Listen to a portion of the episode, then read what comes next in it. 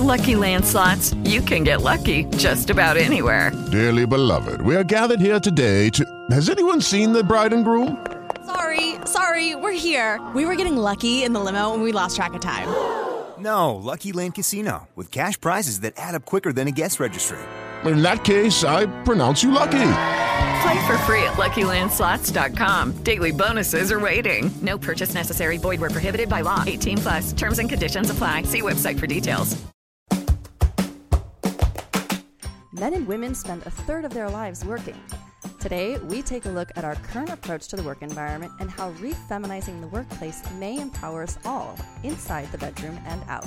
Today, we're talking with Lisa Marie Jenkins, author of Wake Up Beauty, It's Not About the Prince, about refeminizing the workplace. You're listening to T&A Talk Sex, where we push your boundaries. I'm T. And I'm A. So we have we're working on a new name. yes. Okay. So we're is- turning our name over from pushing boundaries with T&A to T&A Talk Sex. Has a little bit to do with SEO and a little bit to do with um, searchability. So, and also, yeah, like we're passionate about sexuality and balancing that with a fuller human experience. So, thank you, listeners, for joining us on that that marketing shift. So, um, okay, so this sh- I'm I'm super excited to bring on Lisa. She'll she'll be joining us in a second. yeah. I found her by I was listening to a different podcast and he was grilling her and I loved everything that she was saying and I'm like, oh my god, we have to talk to this woman. yeah, grilling her about the uh, the male female dynamic and kind of all the miscommunication that's happening right now around creating gender equality. I know, and it's such a hot topic right now, but I feel like this conversation that we're you're about to embark on is it's really honing into the core, I think, of male female approach to the work environment. And this totally relates to our sexuality.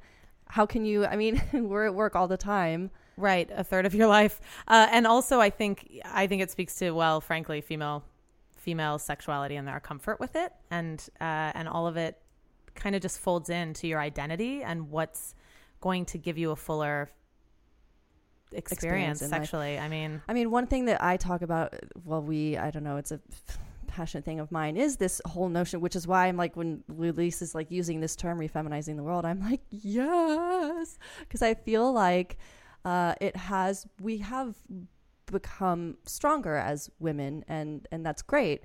But I do feel like there, perhaps, we need to be careful about how we're going about it. And I totally feel my own experience has been um, being strong and independent. I've been a business owner my entire. uh, This is crazy to even think about. I've never worked for anyone else uh, outside of high school. I've only ever worked Okay. for myself. I, I've worked for other people, but yeah, but not but, as much. Yeah, but I will say, like, but being put into that role and like trying to maneuver my way through um, being a business owner as a like on my own as a woman, I yeah, there has been a lot of like not issues, but it has been a learning curve of being too strong or being this and you know try, trying to do it like a man when I'm younger and I don't really know what I'm doing. and- yeah, trying to do it like and it man. does affect my sexuality. It t- like totally does. Like You I, I'm feel not I'm not able to be more vulnerable in the bedroom or um it's Well, just yeah, you end up all up in your head.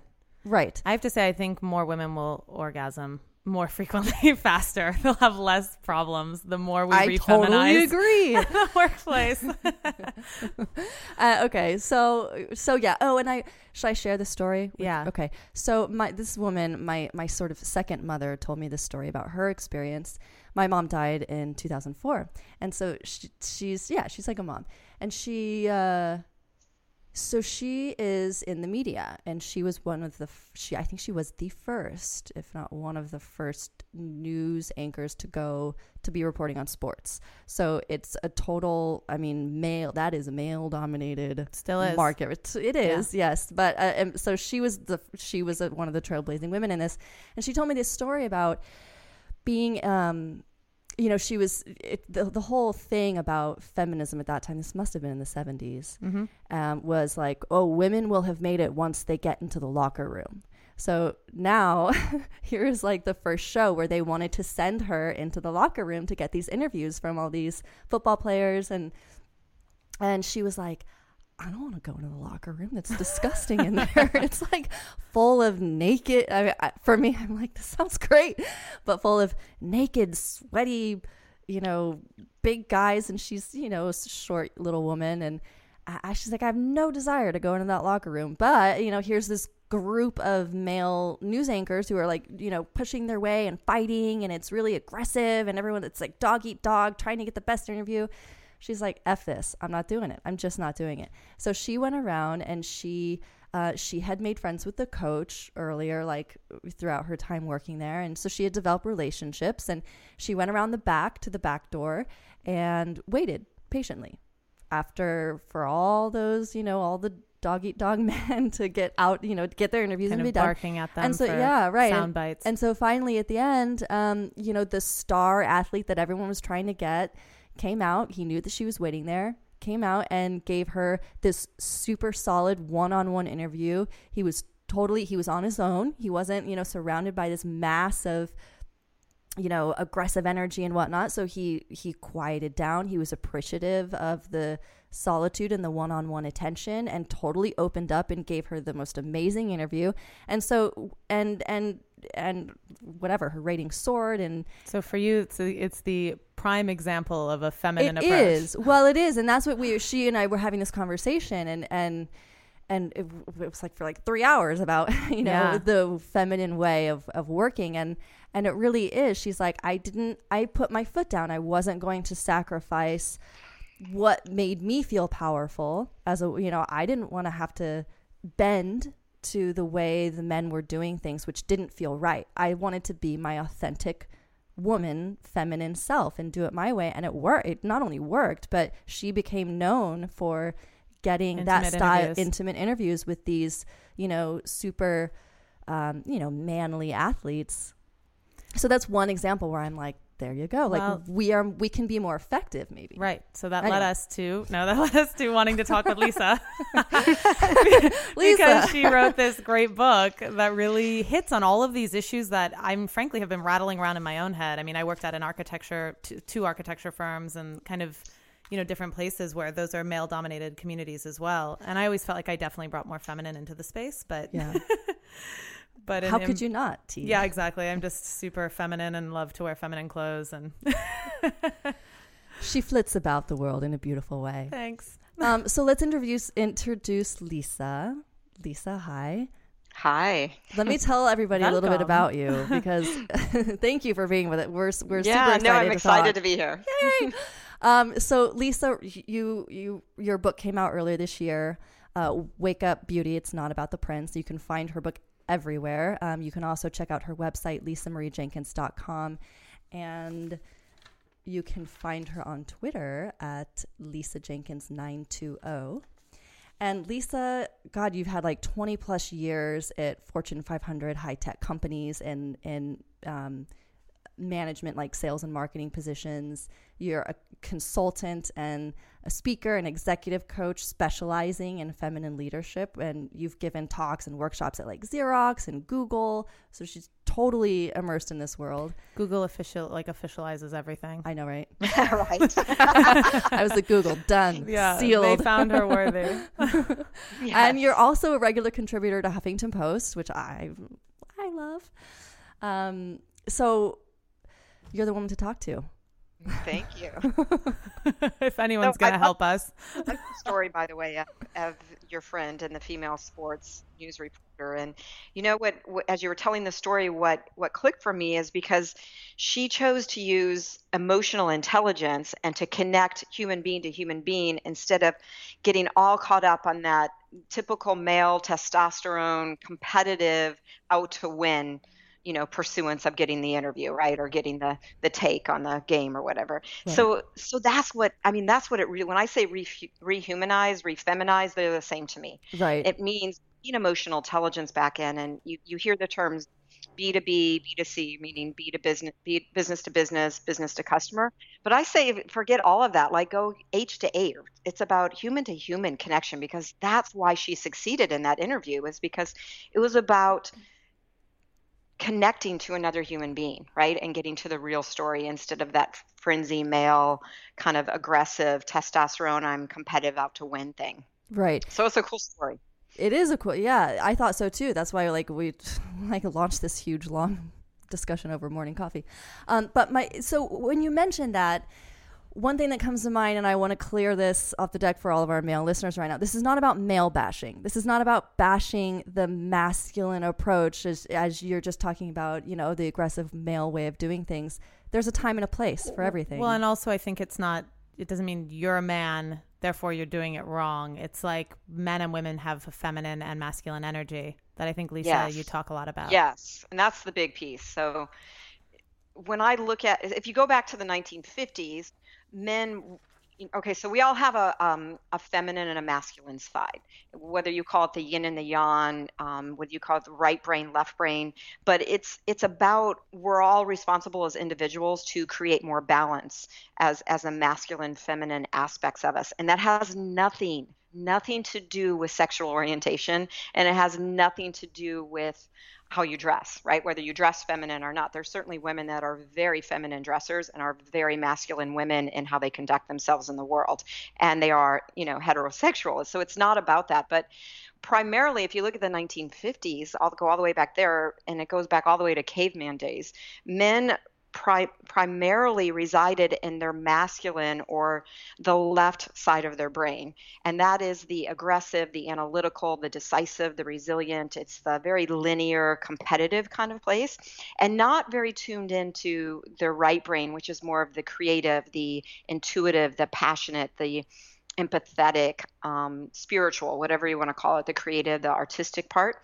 And and when you looked at even relationships up to the 50s, m- men were protector and providers, and women were the nurturers and the the selfless and the empathetic and compassionate right? So they they played very specific roles. But what's happened you know the 1970s moved women into the you know the angry bar you know brawl burning stage which was kind of needed to get the ball rolling but that's not what feminism is about anymore right there's i like to call it the feminista because saying you're a feminist is almost has a negative connotation because it means you're angry and you're in opposition to men I totally agree. that's not what it's about. But what's happened is women have really started upping their, you know, since 1985, the year I graduated college marked the year that women started earning 50% of all degrees. And now women earn 60 to 65% of degrees, both bachelor and, and graduate degrees.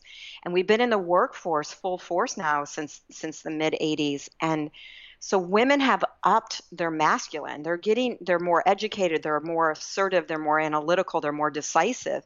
But men haven't upped their feminine game, right? They haven't moved to the place of being more collaborative, loyal, flexible, intuitive, um, passionate, compassionate, right? So so what's happened is I, I I mean, I can't tell you how many times I've had men say to me, like, Lisa, I, I can't even imagine dating you. Like well, you you don't need you don't need me and i'm like well, why do i need you like i i want you as a as a playmate as a sexual partner as you know Companionship, companion i said enjoying conversation. yeah i'm like i don't want to need you right that that puts me in a, a vulnerable space but so men don't know who they are when they're not in a role of provider protector.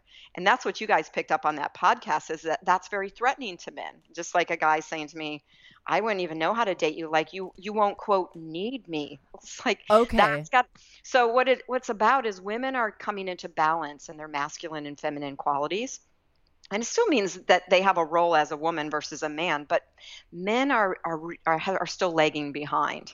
So i think that's what it's about. So when i say refeminize the world and and i just i worked in very male dominated industry and where usually i was one woman to every 20 guys in any meeting or conference that you went to. And what i i noticed is that there was a lot of there was a lot of lack of passion and purpose and real connection. And it was just all about winning for the sake of winning and from a competitive place. And i, I saw like how much we needed to bring that human element back in. But i saw women capable but not but but they thought i got to do it a man's way. I got to be totally masculine to succeed. And that's where i think women have to be more vulnerable and more strong so they can bring their true feminine strengths into the workplace and not think they have to do it like a man right? Because i don't want to see a woman dressed in drag or a man dressed in drag seeming like a woman leader and you see a lot of that. Right. Yeah. Uh, well, I yeah, I, I was going to say I, something that I think I struggled with, and a fear I have is that for women, we've been taught to kind of push into the masculine, and then we end Well, up we've neg- had to. I right, mean, that was part of the journey, but it's no Yeah. longer. Yeah. right, but in a way that we're neglecting the feminine, and and maybe Right. there's fear of of voicing it, like you're saying, in the workplace. So Yeah. so as a woman, you can end up with blinders on, um, because you're not living in your fullest capability. Yeah, because there's this whole there's a double-edged sword going on for women right now in that um, they you can't be seen as nice and competent. Like if you're too nice, then you're not seen as competent, and if you're you're too competent and assertive and decisive, then you're not seen as nice. And so it's like we're in this unconscious gender bias thing of women are redefining our roles and people are still trying to stereotype them. And I think a great explanation, and this just blew me away the first time I saw it. So there was a woman, she was a, a Google executive. Her name is Heidi Roizen.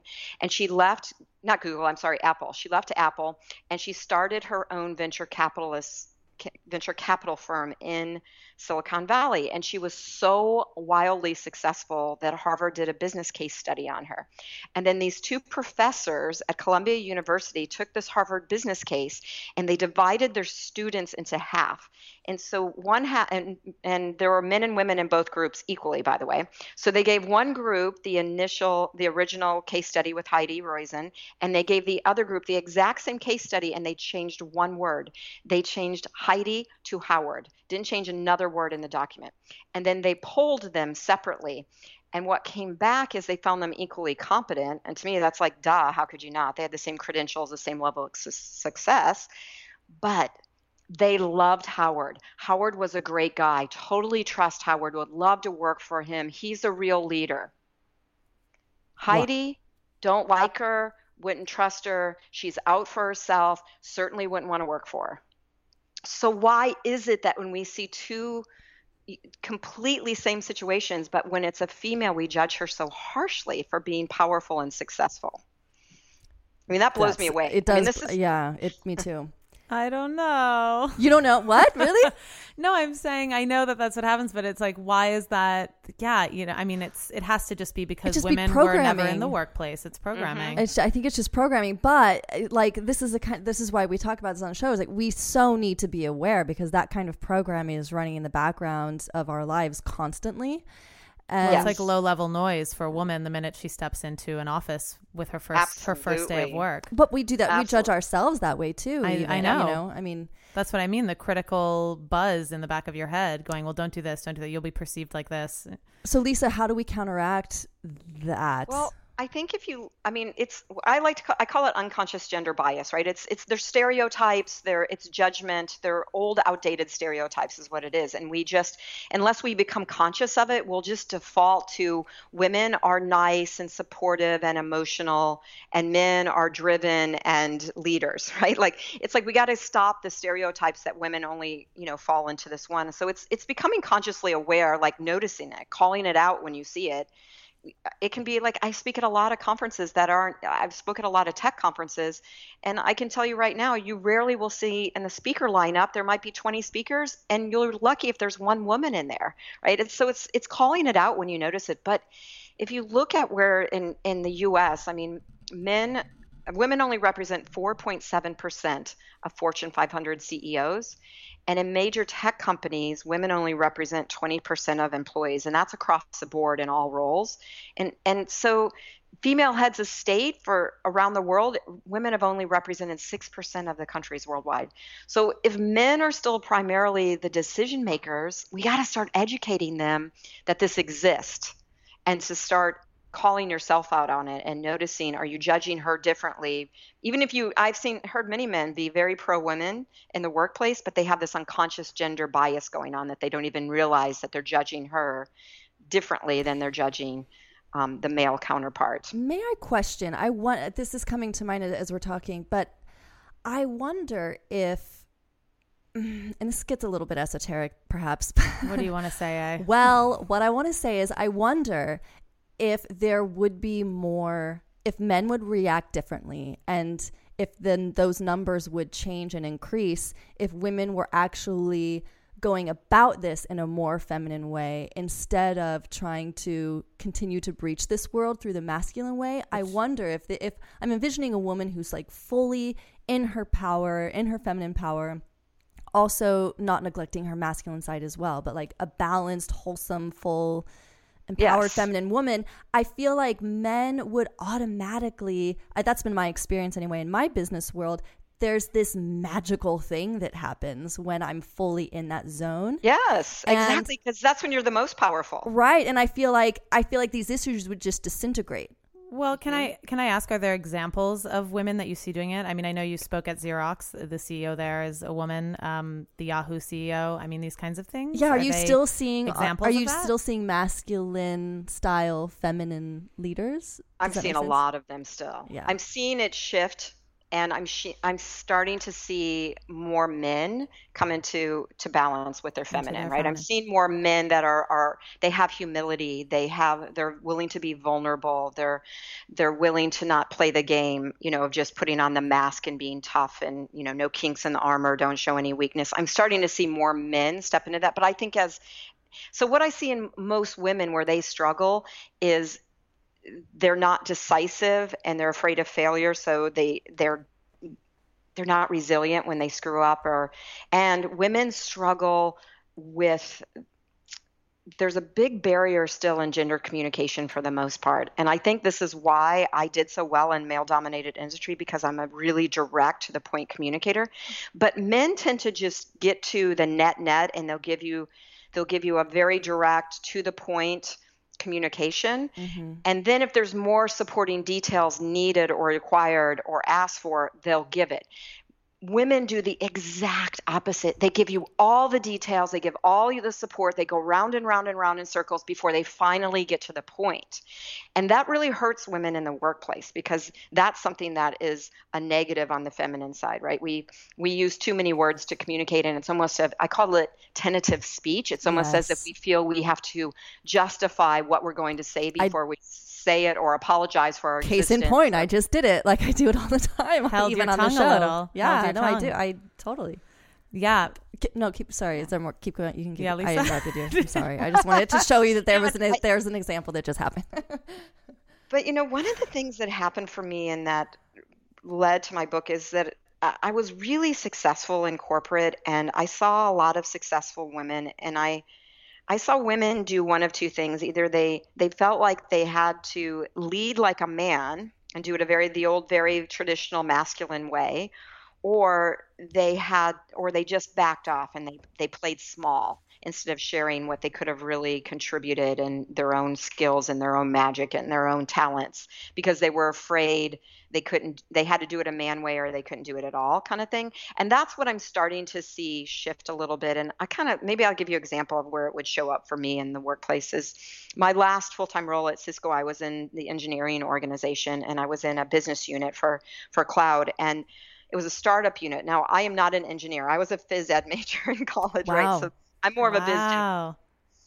So everybody in my team was an engineer and some of them very highly qualified engineers right? Went to harvard went to mit went to berkeley. So a lot of intellectual capital in that room that can be really and i'm not that i'm smart like i'm bright and i'm, I'm very intuitive with people and i have a lot of emotional intelligence but i don't have that kind of left brain intellect. It's just not how I'm built.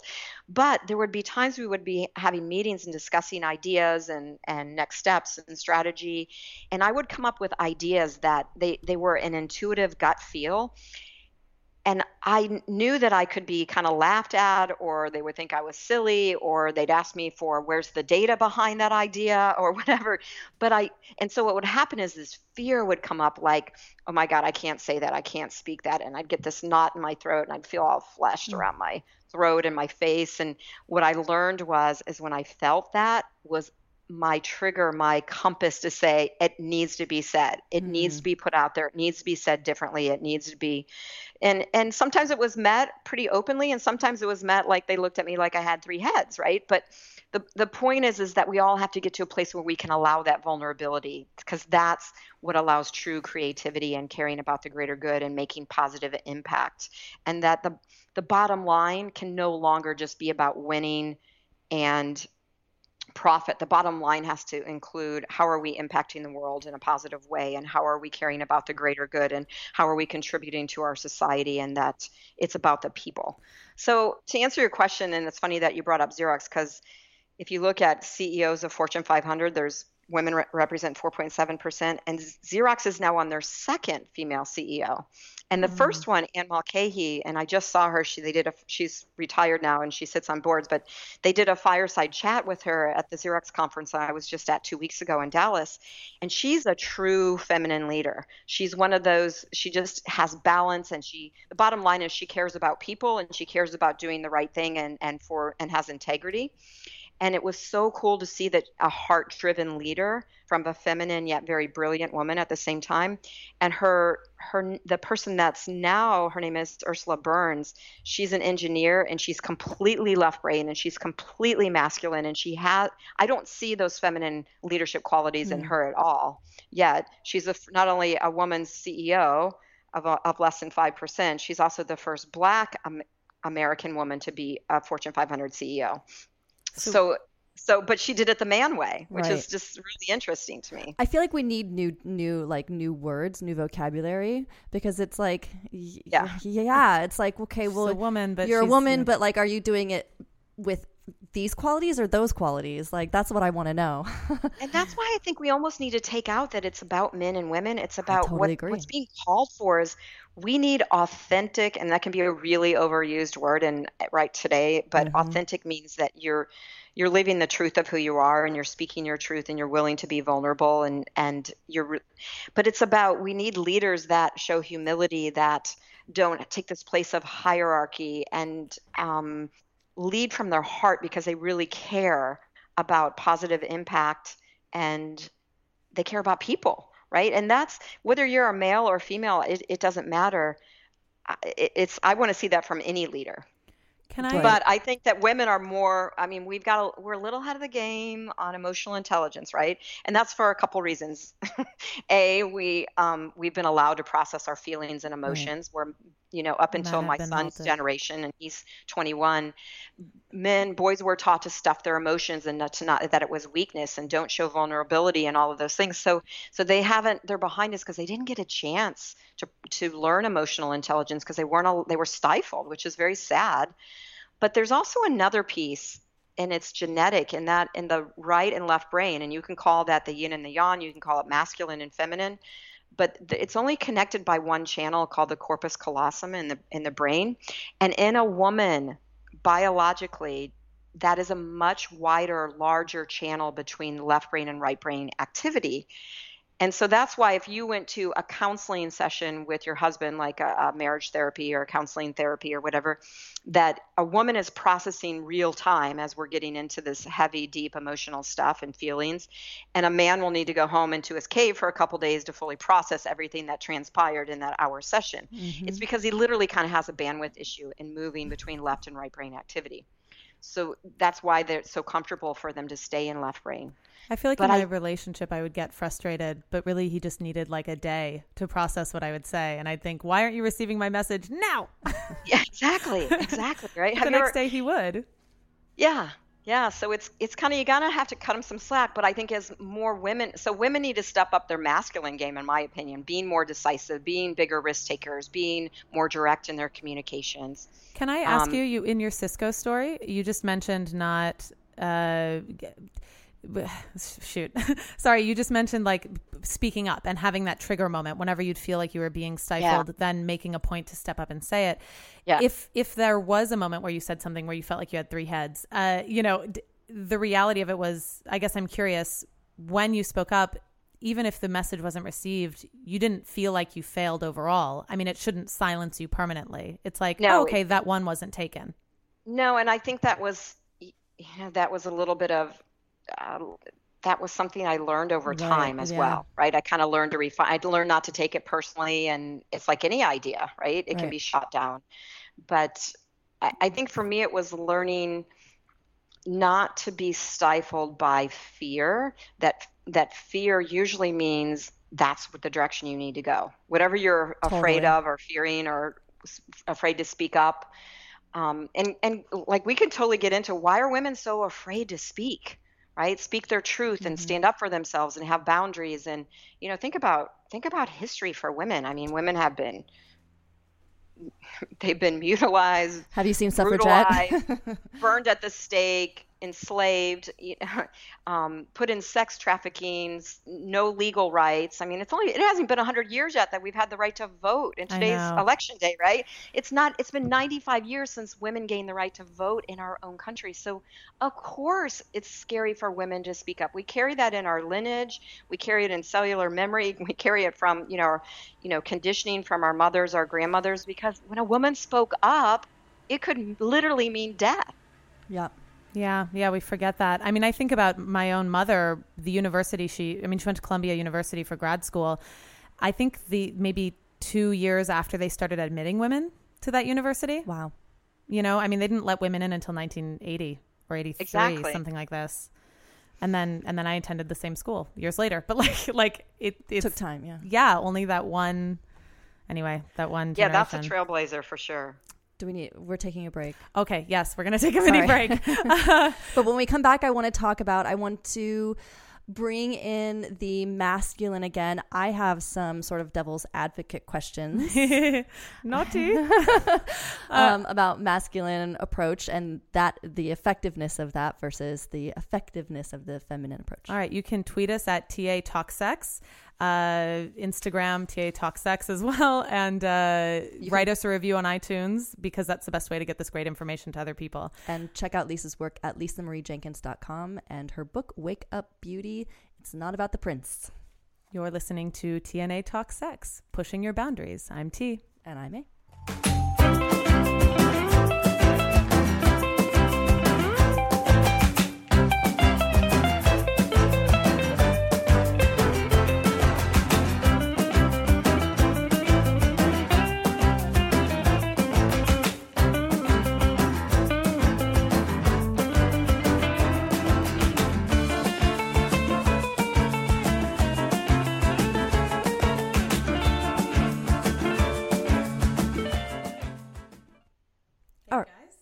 Hi, welcome back.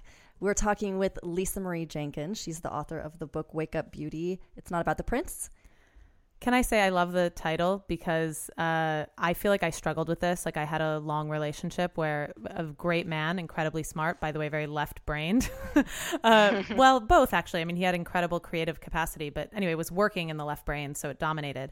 Um, but I, I found myself silenced in the relationship, and um, and moving on, I've been able to find my strength, and I've also been reading more and learning about these kinds of things, like you're saying, Lisa. Even stepping into more leadership roles in uh, producing projects, this kind of thing, and seeing where I hold my tongue, seeing where I, uh, yeah, and then and then my fears of falling into a relationship where I basically become the sleeping beauty and and a bit mute in a in a dynamic I, yeah, because it's easier to lean on him or something. Yes, and that's that's like the whole purpose. The title is about.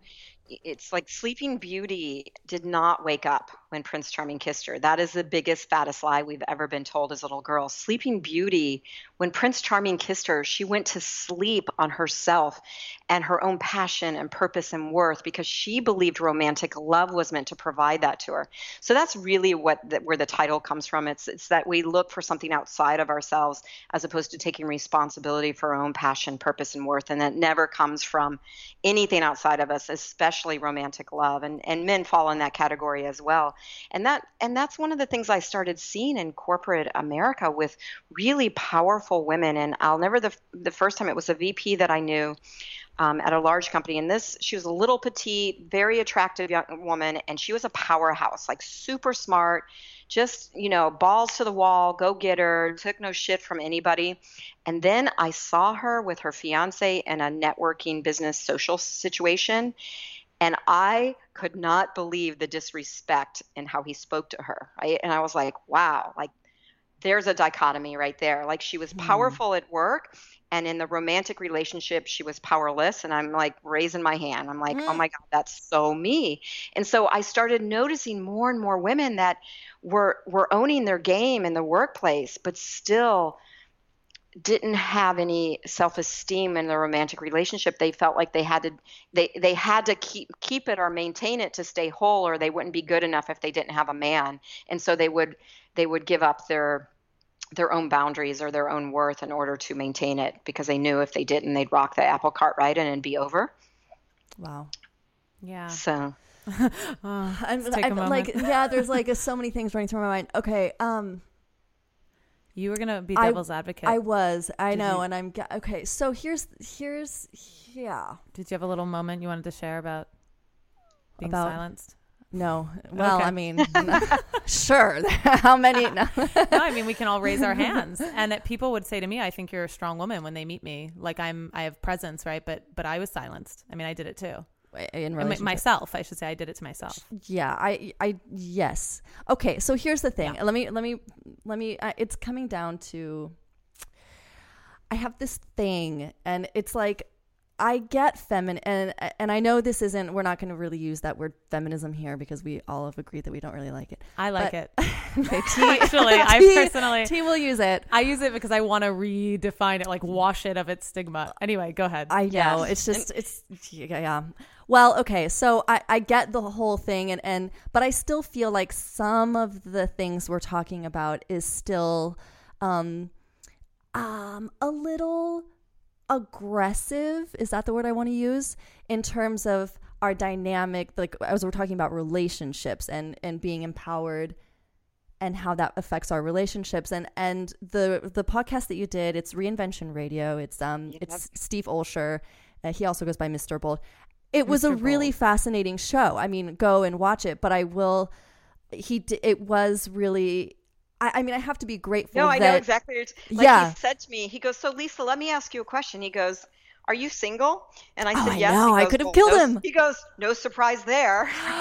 and so that's that's the whole thing, right? Like, but I you- have to yeah it is but I but I want to say this though that it's I kind of see what he's saying what he said Yes, was I know. what I he said Are was he said he's like okay I I mean do men want women to be successful like we want a woman who's a woman and I'm like Steve I'm like you're not understanding what she's saying. That's what she's saying. Like we all want women to be women but like when we were talking so I, I don't have this all figured out so this will probably be jumbled but when we're talking about um like we were talking about providing like he, and he had mentioned that too. He's like we want to be needed. Yes. we want to provide. And i feel like i've been going through this thing in my own personal life in the last six months where i'm exploring this too. I'm a very strong and independent woman. I have been. I feel like i've come from a, a place of being this programming of being too strong. And so it's been this process and evolution of rediscovering this feminine softer power. And as i'm playing with this in my relationship dynamics i feel like one thing that's that's been illuminated is being in relation i don't know how do i say this?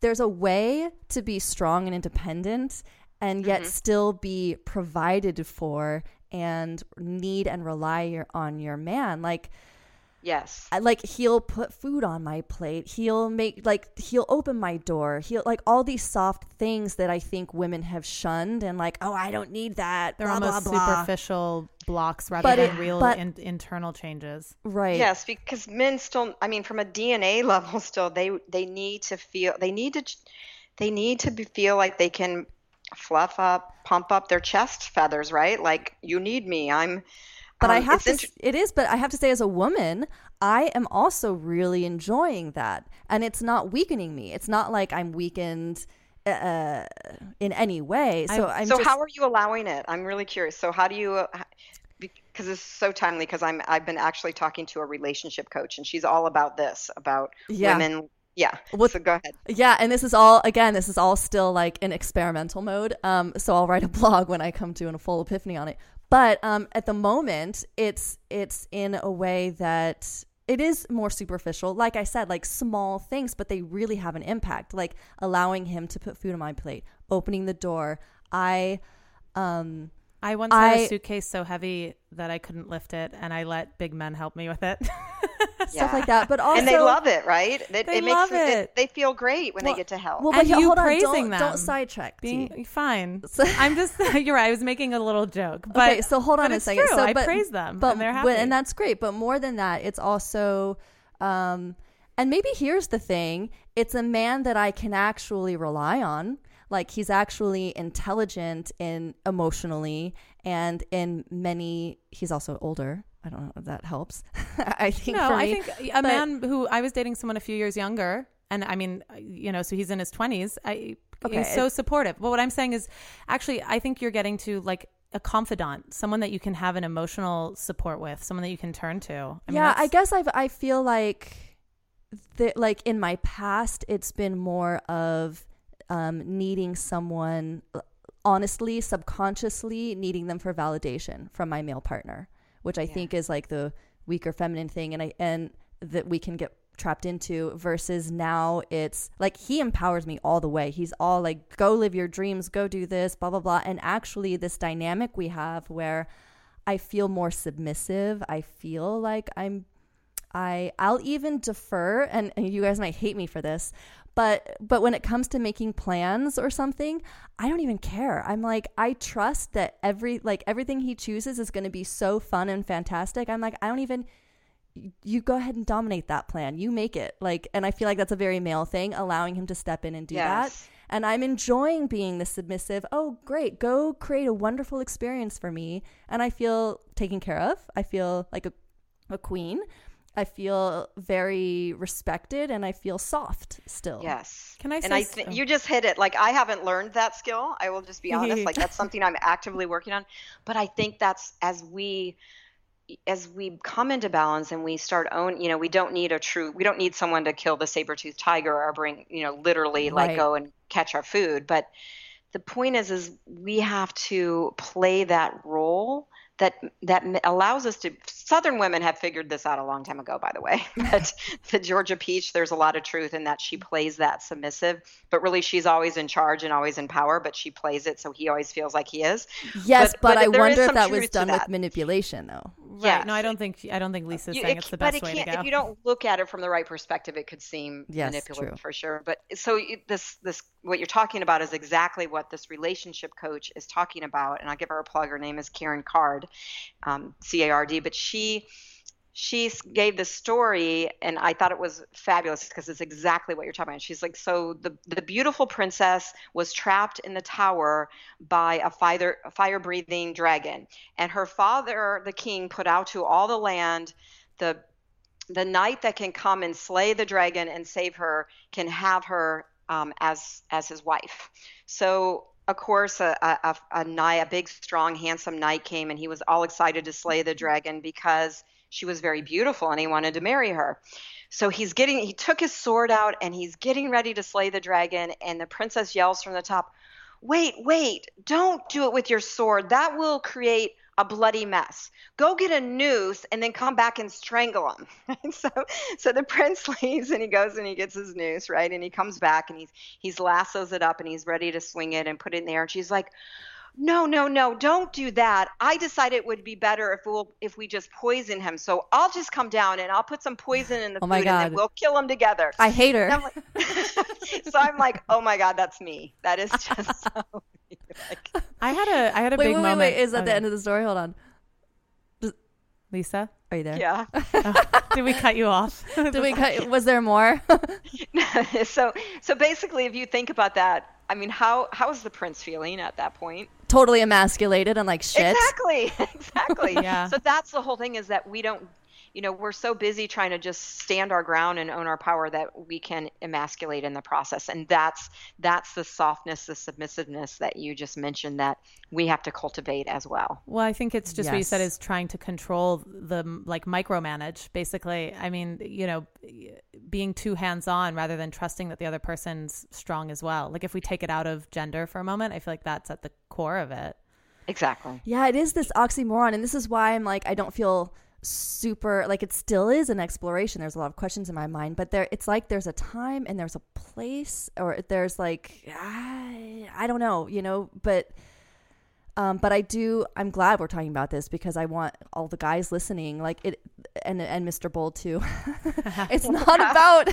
Well, it's you know what? It's in like I talked about on that pod. It's it's about diversity to me, and and if you just look at, we've lived in a very masculine-driven world from politics to business. It's all been very masculine-driven, very male-driven as well.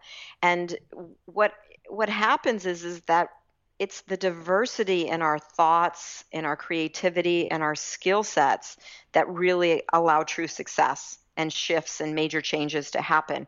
So if we keep trying to, you know, it's it's what's that famous quote by um, Einstein? If you can't solve the same problem with the same thinking that created the problem, mm-hmm. well, that's what we're doing when we just keep doing the same round and round, pure masculine masculine driven way. And so I don't want I want females to bring more of diversity, right? They bring that compassion, that empathy, that intuition, and we still need the masculine, oh, absolutely. for we, sure, but it's yeah. about balance. So if you look at you have a mixture of skill sets and you have a mixture of masculine and feminine in the room, I mean, of course there's going to be more success. And the beauty of that is there are a half a dozen studies out now from C-level execs to boards that companies that employ more women in C-level roles and on their boards will outperform their competitors on almost every measure of profitability. And that's not because women are better or smarter, it's because they're creating that diversity in their leadership. I think that's such an Ah. important thing to emphasize. Okay, so well, I guess which brings up my whole well, uh, Steve Olsher also had another concern. He'd said, "Well, I and and this is again grateful that he's bringing up the typical." I never got past the one after he said, "Well, no, no surprise there that you're single." Oh, you were just like too red. At that point, I was like, "Oh shit, what am I gonna do now?" Right, I, I know. light. I was like, Well, ah, but wait, hold speaking on. of that, I know I'll let you. I just want to note that that is a way of silencing someone, right? I mean, it's such an aggressive um, shame trigger. Like that's Yes. the goal, and people know. don't realize it. But those little quick comments can be so digging. But go I ahead, know, A. but What do you he's you know let's let's understand that he's coming from a, a threatened place. So let's address it. And his ish his what he one of the things he said was, um, i- you know, look for my organization. I want to make sure that we're going to win. I want to make sure that we're going to be effective, and I want to make sure that we're being led to success. And so, driven. Right. And he's like, and for me, I feel like I need a man. I need someone who's going to fight for me and who's going to fight and win and be willing to do that. And I guess the assumption there is that women are not going to fight, that it's going to be this softer, more, well, let's talk about it. And it's like there's, Frankly, and a I, little bit of an Obama approach in well, the. Uh, and I kind of see what he's saying. Like I, I see what he's saying. Like if you if you're envisioning the far, far, far spectrum of a feminine approach, Yeah. you're right. Like having that 100% is not going to breed success. I don't think there does need to be the balance. But I think that's what his concern is. Like think or assuming, and maybe this is a mass concern that the feminine is too weak to or those qualities are those it's not a fighting quality feminine No, and So- that's where you know this might be a little woo-woo for you, but if you think about when when you hear the term inspired action, right? It means in spirit. So if you think of the the if you take left and right brain, the right brain is the inspiration, the ideas, the creativity, and then the left brain is really the slave to carry out the action, to be decisive, to go into action, to be resilient if you fail and get up and do it again. But if if you're taking action purely from the left brain as your master, right? It's coming purely from a win competitive place and it's not coming from the right brain of inspired action, right? So and I think that's that's the mix up there is you have to have both to be truly successful. well said yeah, T. yeah. I um, what was I gonna say? Um, oh my god, I totally just lost my train of thought. It was about Can- oh my client oh uh, why I okay so I I had a stint in the sex industry, and my clients I feel like this is important because, um, I had, you know, I was really, it was a very healing, I felt it was a healing role that I was taking. So as I'm listening to these men, you know, I was very curious about their home situations. And so I did a lot, I interviewed them a lot actually. And, um, and I saw these two things happening. One was there was typically there's a group of men who have women who are in the work world and they're very successful and these men feel like they are on the bottom of the list and they're often talked down to. They're not respected. There's no time for them, but there's just this lack of honor, I guess, and they felt um, weakened. And so they would reach out beyond their marriage for intimacy. And then there's this second group of men where the women were um, had no other interests outside of the family, and all their conversations revolved around kids. And the woman, like, it's like, oh, hey, let's go away for the weekend. What do you want to do? I don't know, honey. Um, you know, I don't care, whatever. And so it, they would describe that, and No that balance. there was no right, and so there was a lack of inspiration. And they were there was boredom, and that they just saw her as a roommate, kind of, or someone like. I, so I guess it's interesting. You know, I feel like we're talking about this in regards to sexuality because I do feel like um, the balance and the power that we as women hold and how we use it in our lives professionally for what we're doing really does affect our home life. Like I saw this in these guys and I'm like, "Oh my god, how do I not be either of these groups of women?" right, like in the bedroom and out. yeah. Yeah, but, but it, it, it's there's also responsibility there on both sides of, Oh, of sure. what that union is really about. And I kind of just lost my train of thought, but that, but I, mm. I let's let's just be frank. I mean, men if if they if they don't consciously outthink their DNA, they are primitively driven to procreate and continue our species right? Mm-hmm. And they and it's like, so i was engaged to a special forces black hawk pilot in my 40s we were together for three years. And he he had a great balance. So here's this tough guy you know like special forces pilot but he also had this really like he loved to cook he loved to decorate he was very sensitive like in our in our relationship. But he said to me one time he's like lisa he goes every man out there every woman that he sees throughout his day looks at her with one discernment. I would do her or i wouldn't do her. And and so i think sometimes you know like men have to start consciously out they have to start outgrowing that that just dna and get beyond that. They have to take some responsibility for it. And i think that women have to take some responsibility as well of what what the union's really about. And i you i've heard both of those things so many times but Yeah.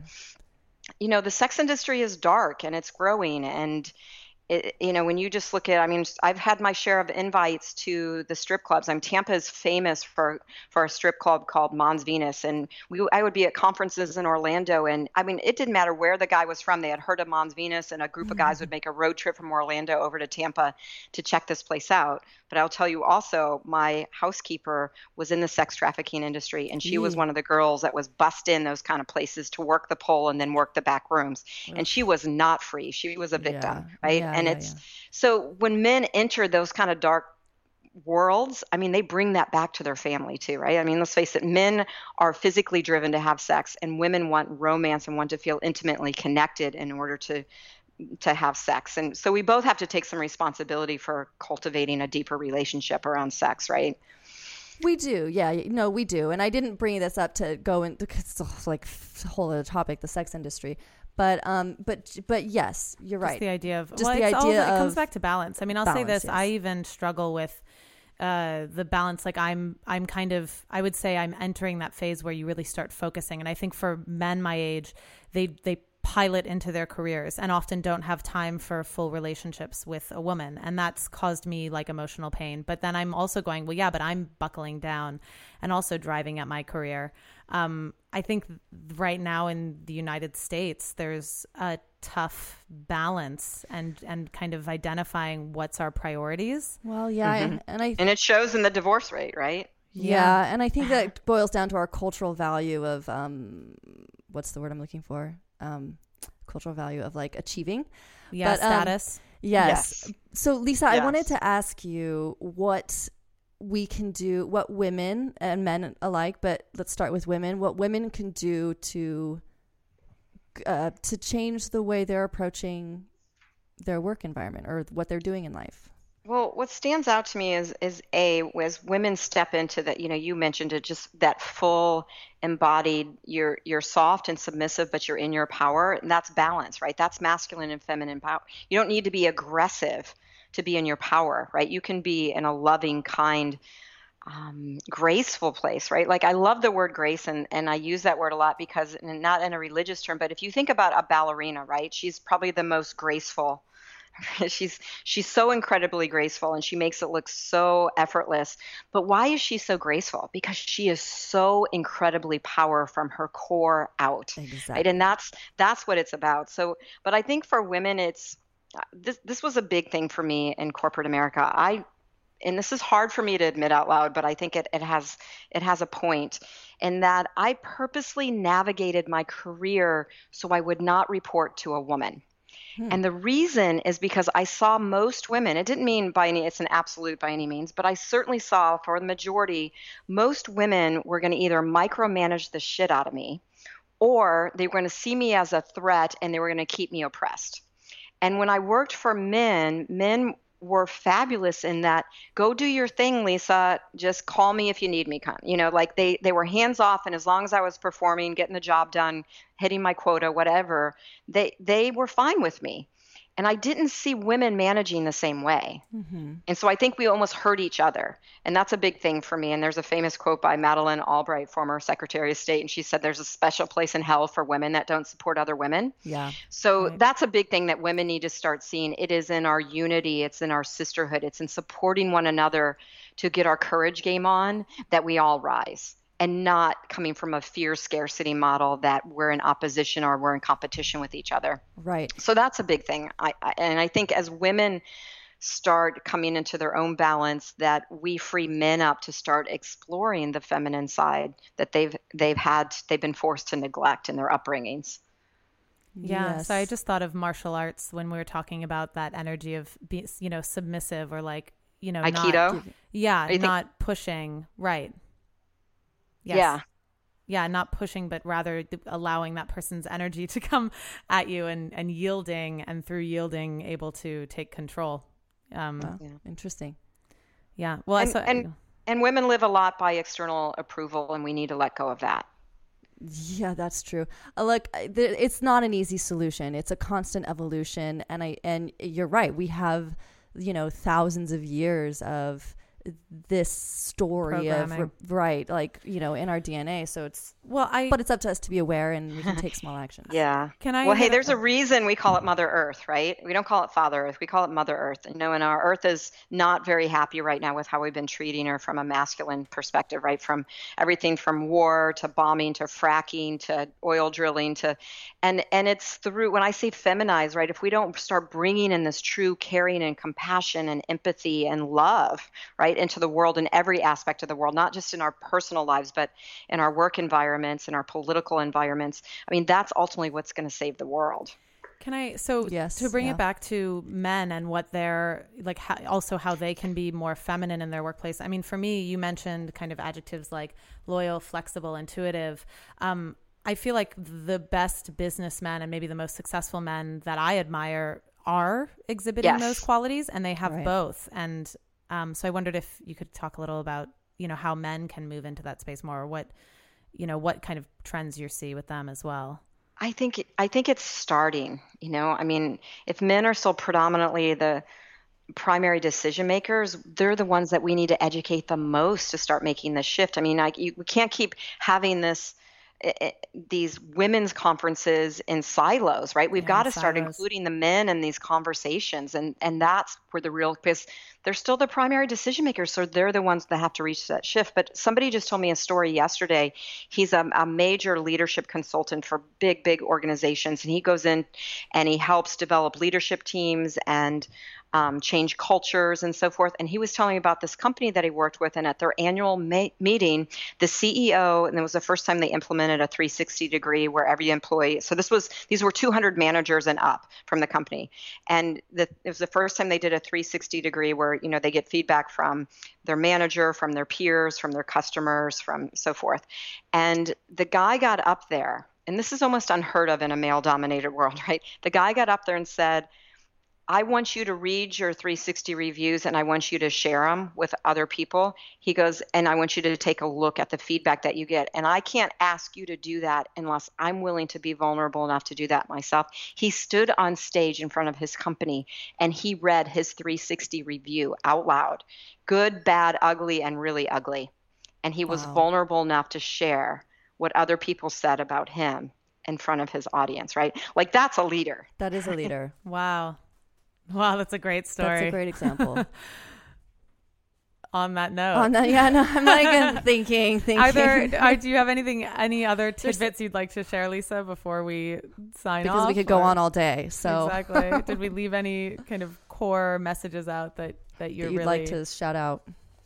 I don't know. One one of my biggest mottos is is that when you come into your own power and your own truth and your own your own gift, right? Because I think we each come into the world with a very unique gift. And it doesn't have to be something big and grandiose, but it's something that's you, as unique to you as your thumbprint. When you come into that that calling, that purpose, what lights you up, you automatically are not only are you just happier, you automatically contribute to the healing of the world in some way and that's what everybody's job is ultimately is that when we come into our own power and our own unique skills and our and we light ourselves up we contribute to the world and that's what we're all meant to do Amen. Yeah, beautiful. Actually, can I just add a tidbit when we were talking about relationships and men and women and kind of that that balance? I thought about the idea of um, gifts to each other, and it's so less about being submissive or who's who's in power in these moments, but rather like celebrating each other and and showing support through gift, like almost metaphorically gifts, but like that. Giving. Right. Thoughtfulness. Yes, coming from thoughtfulness and giving and mutually doing that, I think creates a beautiful balance. Mm-hmm. It's true. agreed yeah All right. Well, we've been talking with Lisa Marie Jenkins. Um, she's the author of Wake Up Beauty. It's not about the prince, and uh, she also you you consult, you speak. So if you want to f- bring her to you or go to her, you can go to lisamariejenkins.com to check out her work. She's also on Twitter at Lisa Jenkins nine two zero. And you can find us at T&A, TA Talk Sex on Twitter as well as Instagram. Um, check out our blog. Right now it's still PB with TA. Oh yeah, dot com. confusing. About Welcome to to our new name change and the awkward shift in between. yeah. um, and yeah, that's Um, well that was being vulnerable putting yourself out there there you go. Thank yes, you. Thank you. Thank you for your wisdom. This was fantastic. oh, well, Uh, thank you this was so fun and so awesome i enjoyed it very much Yay! keep doing your great work Thank, Thank you. you. Thank you. You're listening to T&A Talk Sex, where we push your boundaries. I'm T. And I'm A.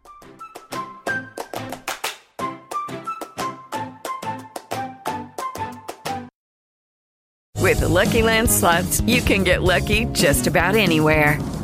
This is your captain speaking. Uh, we've got clear runway and the weather's fine, but we're just going to circle up here a while and uh, get lucky. No, no, nothing like that. It's just these cash prizes add up quick. So I suggest you sit back, keep your tray table upright, and start getting lucky. Play for free at LuckyLandSlots.com. Are you feeling lucky? No purchase necessary. Void where prohibited by law. 18 plus terms and conditions apply. See website for details.